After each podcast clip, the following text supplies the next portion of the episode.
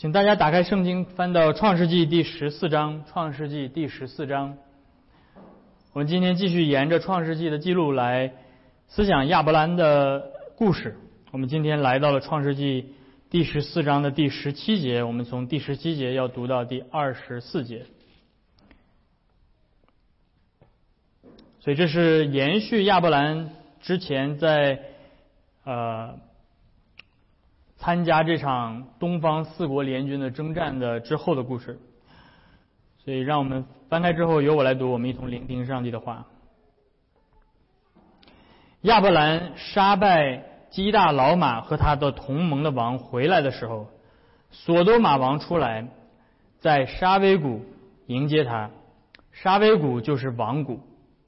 又有撒冷王麦基喜德带着饼和酒出来迎接。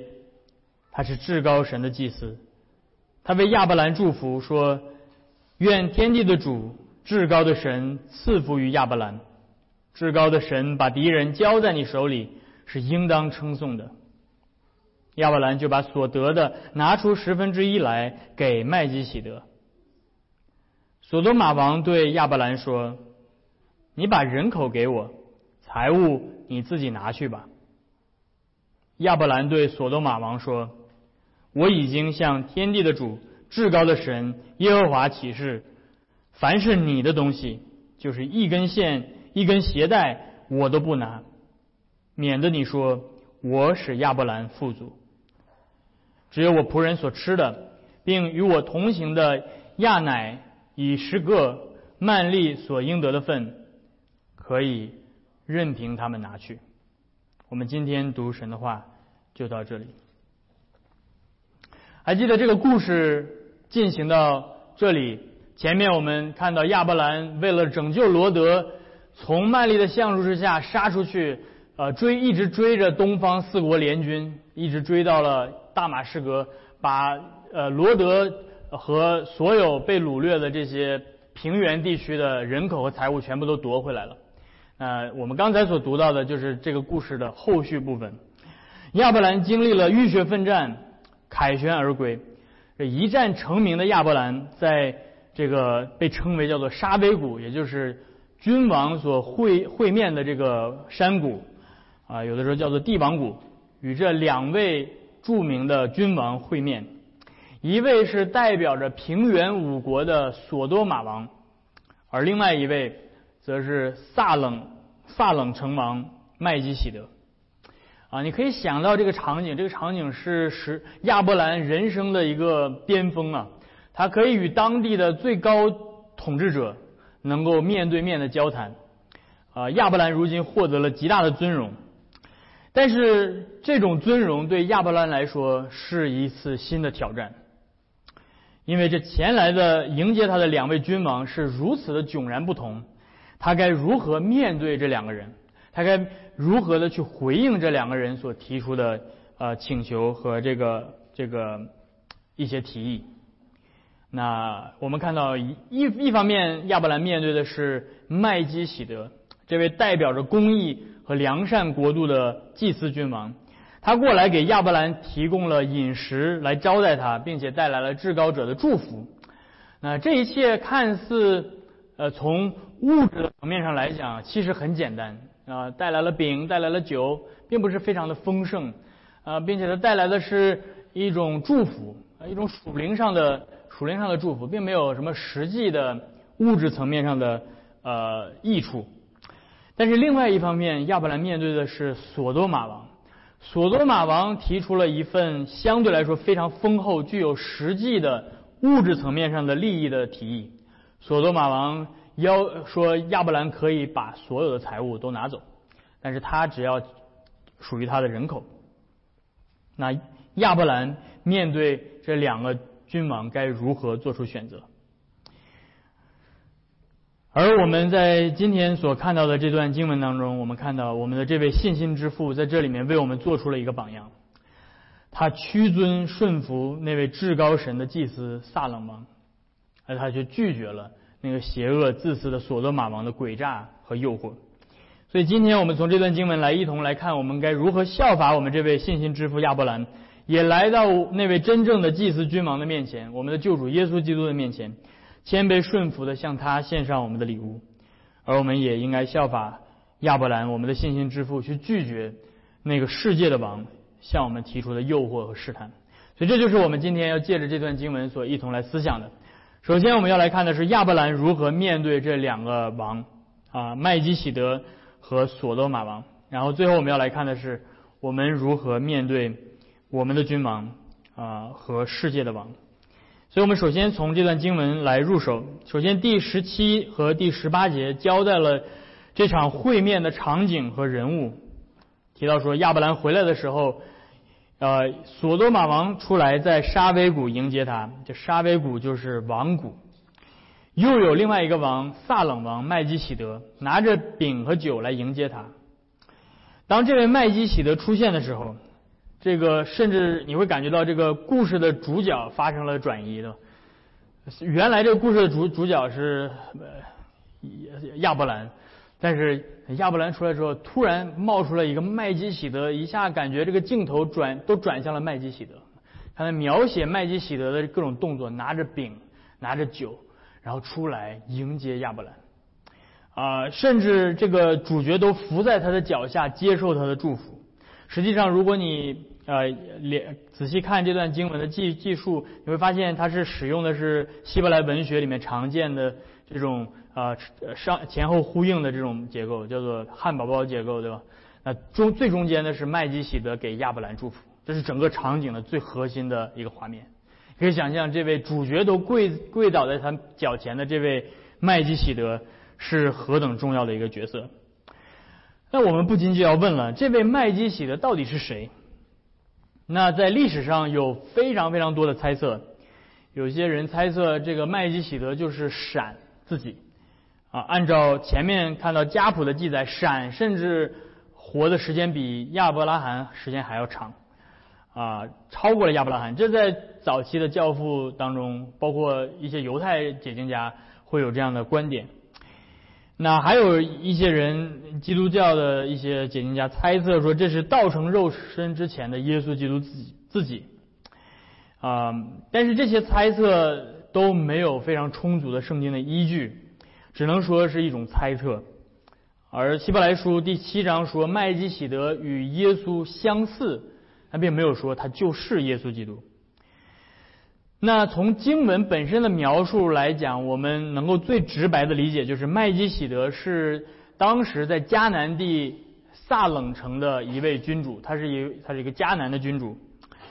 啊，那这个萨冷城很可能是后来的耶路撒冷。麦基喜德的名字。Melchizedek 指的是公义的王的意思，而他所治理的这座城的名字叫做萨冷 （Salom），啊，指的是平安的意思。那这些名字在旧约当中都是具有象征意义的，所以，呃，我们可以简单的理解为，这位公义的君王凭着他的公义治理的这个城邦，啊，有着平安，有着和平，使人们生活的非常的安逸和平，而。呃，非常有趣的是，和他一起出来的另外一一个王是索多玛王，所以你看到这两个王形成了鲜明的对比，一个是呃公义的王治理着平安的国度，另外一个是邪恶的王治理的呃混乱的国度，他的人口都被掳掠走了。嗯，而这位麦基喜德不仅仅是君王，圣经接下来告诉我们说他是至高神的祭司。这是圣经当中第一次提到“祭司”这个词，这到底是什么意思呢？我们知道，后来在呃摩西同呃带领以色列出埃及之后，在以色列国，君王跟祭司这两个职分是分开的，对吧？如果你是君王，你就不能当祭司；如果你是祭司，祭司是专门分别出来是立位人的后代，那君王不可以是立位人。但是我们不应该把这个摩西律法呃。呃的这些规规范年度呃年代物质回这个呃亚伯兰的时代，在亚伯兰所生活的时代，祭司是神明的代言人啊。我们这个时候要思想，在迦南的很多这些多神的宗教当中，呃有很多的祭司，这代表了神明与人沟通的一个管道，并且呃，他们会为人带来神明的祝福，而且有很多的时候，特别是在这些呃古晋东的宗教当中，君王一个城市的城邦的君主，往往也是这个城邦的啊祭司，是由同一个人来担任的啊。比如说古埃及的法老，他也是呃这个太阳神祭司，他同时也是呃治理埃及的君王。那这为了兼巩固他的统治，为了表明他的治理是呃神明所喜悦的，所以麦基喜德既是君王又是祭司这件事情并不意外。但是他所敬拜的这位神的名字叫做 El e l o n 呃，翻译成中文就是至高神啊 El Elyon，在迦南的多神教当中。的确有这么一位神的名字叫做 El e l o n 但是圣经似乎在暗示我们的是，这位迦南的君主麦基喜德，他的敬拜的确是朝着那位创造天地的至高神所所所发出的啊，所以他并不是迦南呃多神教当中的其中一位。那你说这意味着什么呢？有些人想要用此来证明说，今天所有的宗教都是一样的，所有的宗教都能够认识神，啊，但是这是错误的应用，因为今天我们知道上帝的特殊启示已经完备了，我们只能够通过信靠上帝所差来的耶稣基督，才能够认识真神，因为唯独耶稣是那位通往天父的道路、真理和生命。耶稣说：“若不借着他，没有人能到父那里去。”但是亚伯拉罕所生或者亚伯兰所生活的时代跟我们今天所生活的时代不同，当时特殊启示还没有完全，甚至当时连我们所读到的创世纪都没有，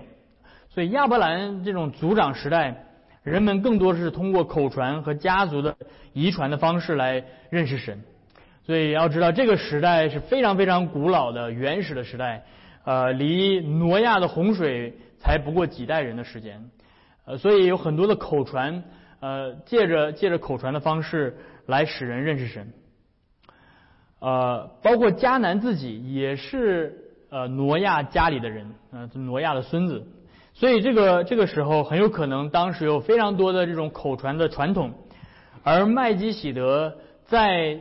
生活的那个时代，虽然当时有很多错误的堕落的宗教。但是他很有可能回到先祖所传的纯正的教导当中，认识这位创造天地的耶和华。但不论如何，这些圣经向我们表明的是，这位麦基喜德对上帝的认识，足以使他被称为至高神的祭司。而接下来，这位至高神的祭司对亚伯兰进行了祝福，十九到二十节，他为亚伯兰祝福说：“愿天地的主。”至高的神赐福于亚伯兰，至高神把敌人交在你手里是应当称颂的。麦基喜德是在圣经当中第一个为亚伯兰祝福的人，而这一点很重要。我们第一次看到圣经当中有人为亚伯兰祝福，而为什么这么重要？因为在创世纪第十二章，还记得上帝最开始呼召亚伯兰出。乌尔的时候，出哈兰的时候，上帝对亚伯兰说什么？凡祝福你的，我也要祝福他；凡咒诅你的，我也要咒诅他。因此，这句话一直埋到埋藏到这这里，到了第十四章，我们第一次读到说：哦，有一个人为亚伯兰祝福了啊！突然踩到了那个那个那个小红按钮，是吧？噔啊，祝福来了。然后这意味着什么？这意味着这位亚伯呃，这位麦基喜德借着祝福亚伯兰，自己也蒙受了上帝的祝福，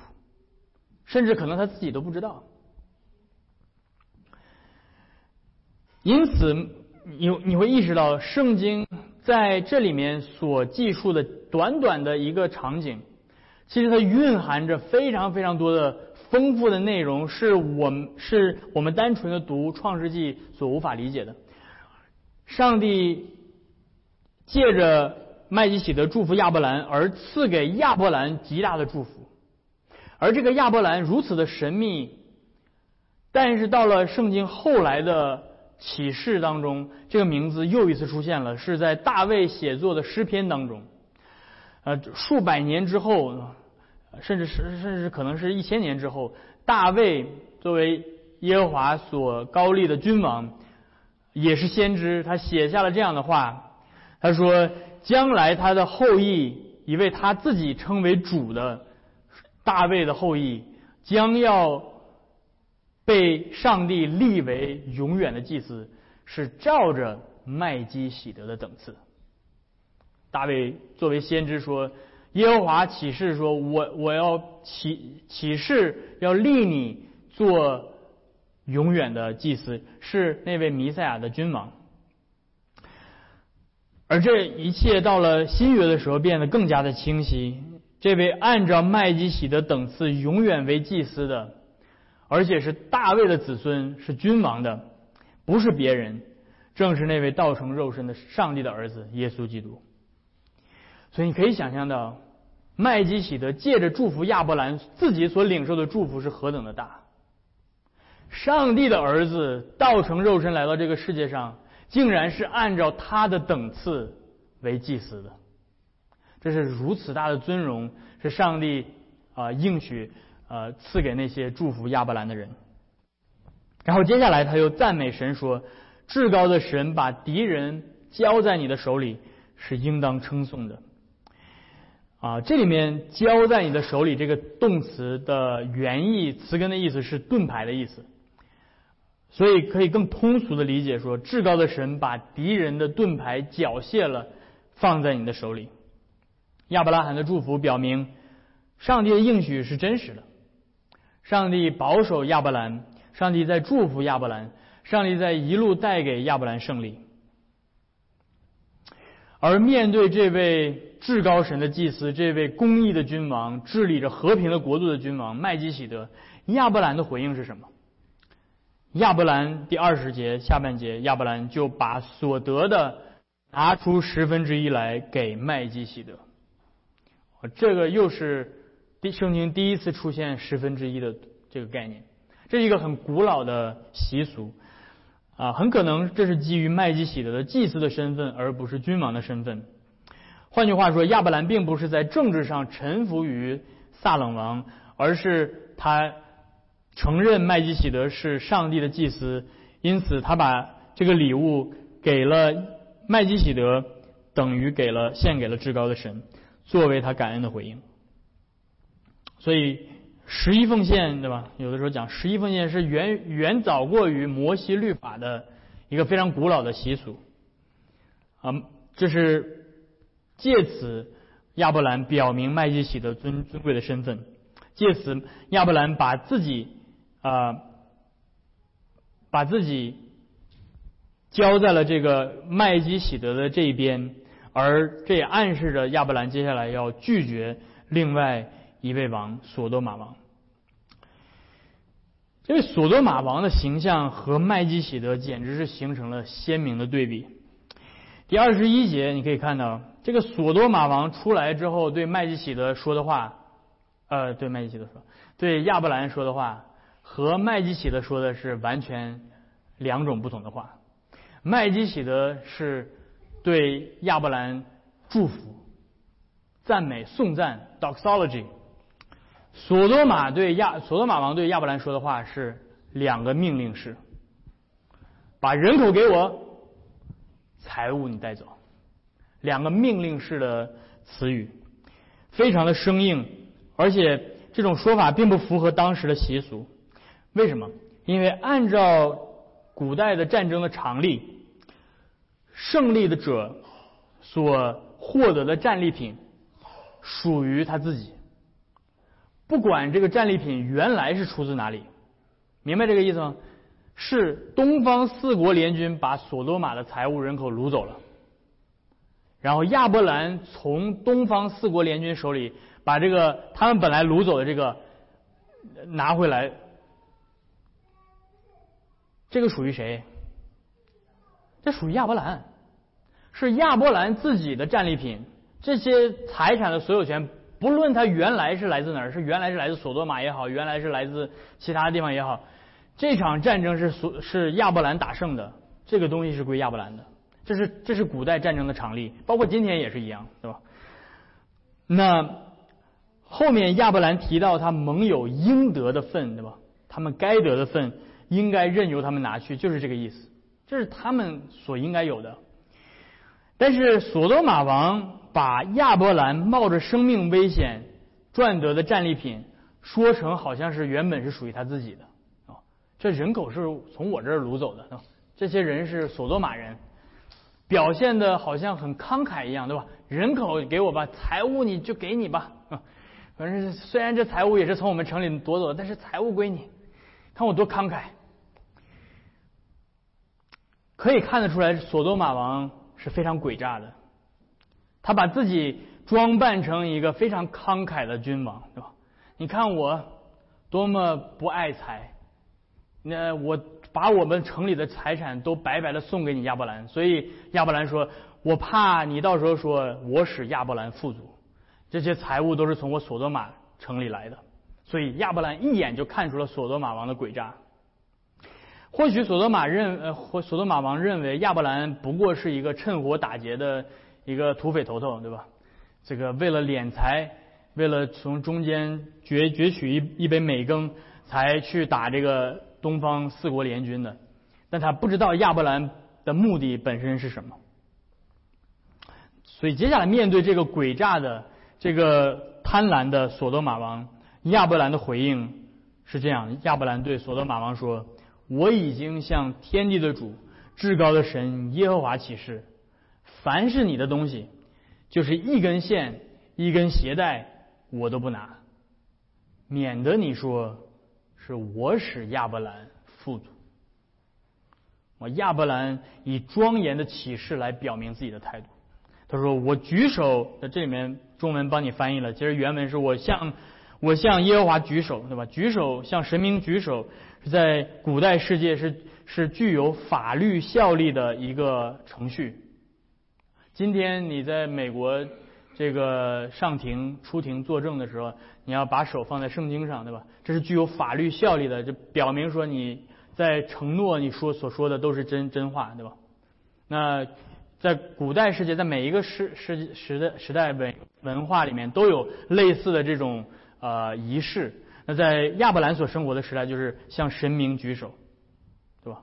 就是这叫什么？举三根手指啊，还是怎么举？不知道具体怎么举，不知道。反正就是举手向神明，这是具有法律约束力的。而亚伯兰使用了他的神明的名字是麦基喜德的神，他说：“我向天地的主，向至高的神起誓。”啊，当时摩西写作的时候，又加上了后来摩西知道的这位创造天地的主的名字，叫耶和华。但是很有可能在亚伯兰那个时代，这个名字是不为人知的。但是摩西想要让读者明白的是，这位耶和华带领以色列出埃及的耶和华，就是这位天地的主，至高的神。而借着这个启示，亚伯兰所承认的是，并不是索多玛王使他富足，而是耶和华神。他说：“我不会留下任何的财物，哪怕是一根线和一根鞋带。呃，换句话说，在这场战争当中，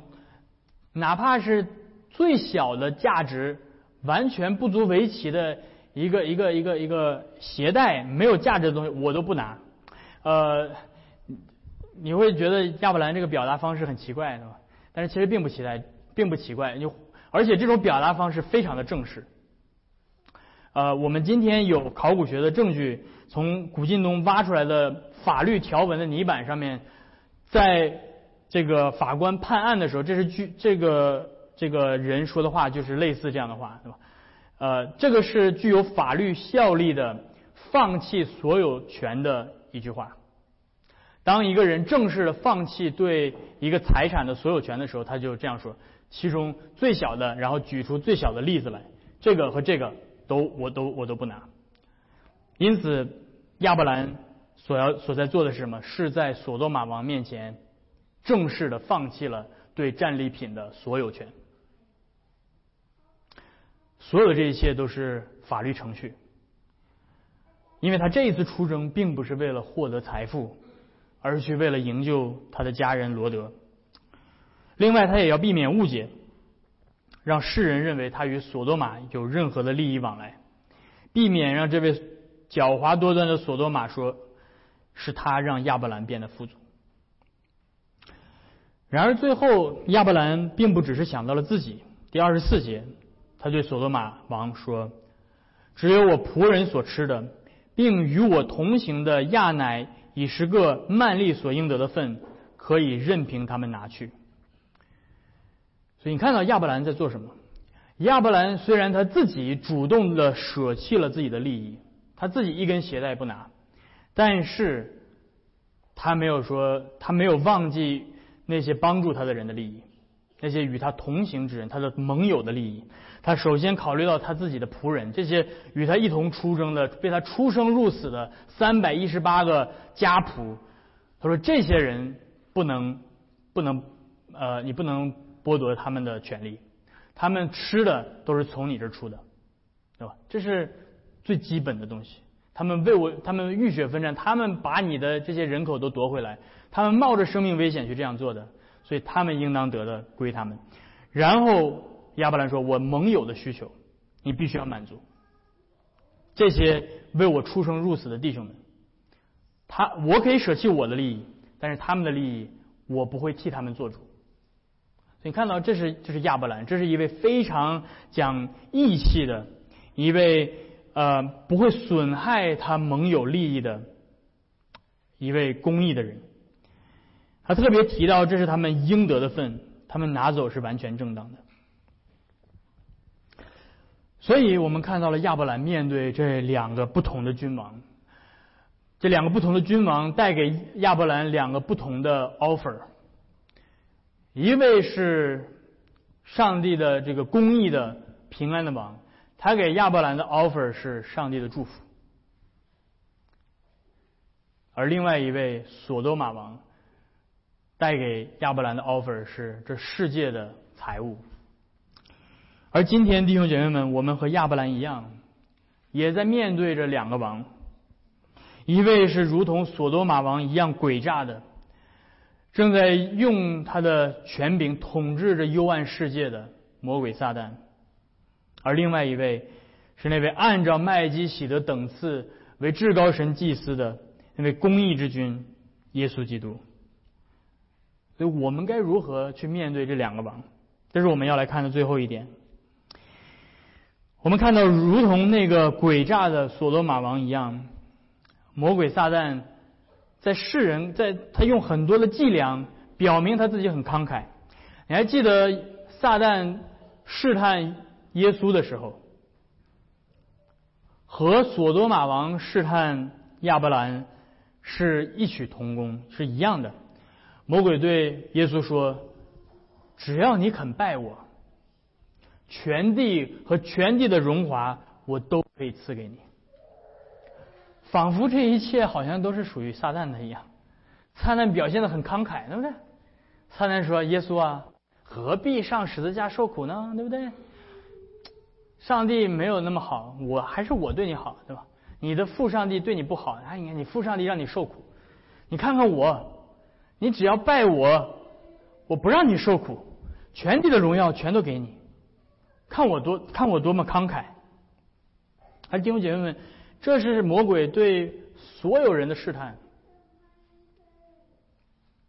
这是魔鬼对今世的所有人的试探，让我们可以不必走十字架的道路，让我们可以避开苦难，可以避开试炼，可以避开痛苦，让我们享受今生，享受今生肉体的欢愉，享受今天的财富，享受今今天的舒适的生活，享受今天你可以。想要得到你想要的一切，全地的荣华，我都可以给你。而面对魔鬼的试探，弟兄姐妹们，我们没有一个人能够站立得住，因为魔鬼起初试探我们的始祖，都没有靠全地的荣华去试探。魔鬼起初试探我们的始祖，就用了一个果子，什么全地的荣华，一个果子，就把始祖打败了。何况是我们，何况是我们。但是弟兄姐妹们，这个好消息是，我们的救主耶稣基督替我们胜过了这位邪恶之君的试探。当他对耶稣说：“只要你肯拜我，全地的荣华都给你的时候，他仿佛是在对耶稣说：把那些属于我权柄之下的罪人留给我，全地、全世界我都可以给你。然而，我们的救主耶稣基督，那位亚伯拉罕的子孙，拒绝了魔鬼的试探。他来就是要把我们这些原本属于魔鬼、伏在魔鬼权下的人解救出来。”把我们没有，他把我们拯救出来，没有把我们再带回给那个邪恶的王，而是反而归给他自己，做他荣耀圣洁的子民。而我们看到，这位耶稣基督如同那位麦基喜德一样，他是真正公义的君，和平的君，至高神的祭司，他来赐给我们属天的祝福啊！他所赐的祝福远远超过了麦基喜德，他从那位高高天至大者的宝座上降下。道成肉身来到这个世界上，他所赐给我们的祝福是他自己，他在十字架上为我们舍去了他自己的性命，为我们流血，并且不但如此，他如今来迎接我们，把他的自己的身体当做饼，把他自己的宝血当做酒，来作为真正属灵的食粮，喂养我们的生命。这是我们今天接下来所要领受的圣餐，而因着与这位。大祭司的联合，我们如今也成为至高神的祭司。我们也可以把我们自己的身体献上，分别为圣。因着我们与这位公义君王的联合，我们也共享了他的胜利。他亲自把那个仇敌撒旦交在我们手里，他亲自带领我们把那条古蛇踩在脚下。而弟兄姐妹们，当我们经历了征战的一生之后，到了那个蒙福的日子。我们也会来到这位至高神的祭司面前，如同亚伯兰一样。而到了那个日子，他会从那高天之上的宝座上走下来，来迎接我们。正如他曾经在地上离世之前，他说：“只等我不在地上再喝着杯，只等到在我父的国里。到那一天，我们的救主耶稣基督将会拿着那个丰富的暑天的宴席。”在天国大门的门口迎接我们，说：“来吧，与我来一同享受我所赐给你们的国度，你们这些得胜的我的祭司们。”弟兄姐妹们，这就是今天我们从这段经文所要一同思想的。在今天我们面对的这两个王，一位是那位诡诈的统治着幽暗世界的魔鬼撒旦。他用今生的祝福来引诱着我们偏离属天的道路，而同样我们在另一边有那位按照麦基喜的等次永远为祭司的耶稣基督，他在高天之上，如今已经为我们赚得了属天的国度。他要求我们来到他的面前，谦卑顺服，向他献上我们的供物，就是我们的身体和灵魂。因此，让我们效法我们的信心之父亚伯兰，我们勇敢的拒绝那世界王的诱惑和试探。因为一切的尊贵和荣耀都属于那天地的主、至高的神，我们慈爱的天父，那位替我们得胜的救主耶稣基督和赐我们平安的圣灵，那位三一真神，他的国度会直到永永远远。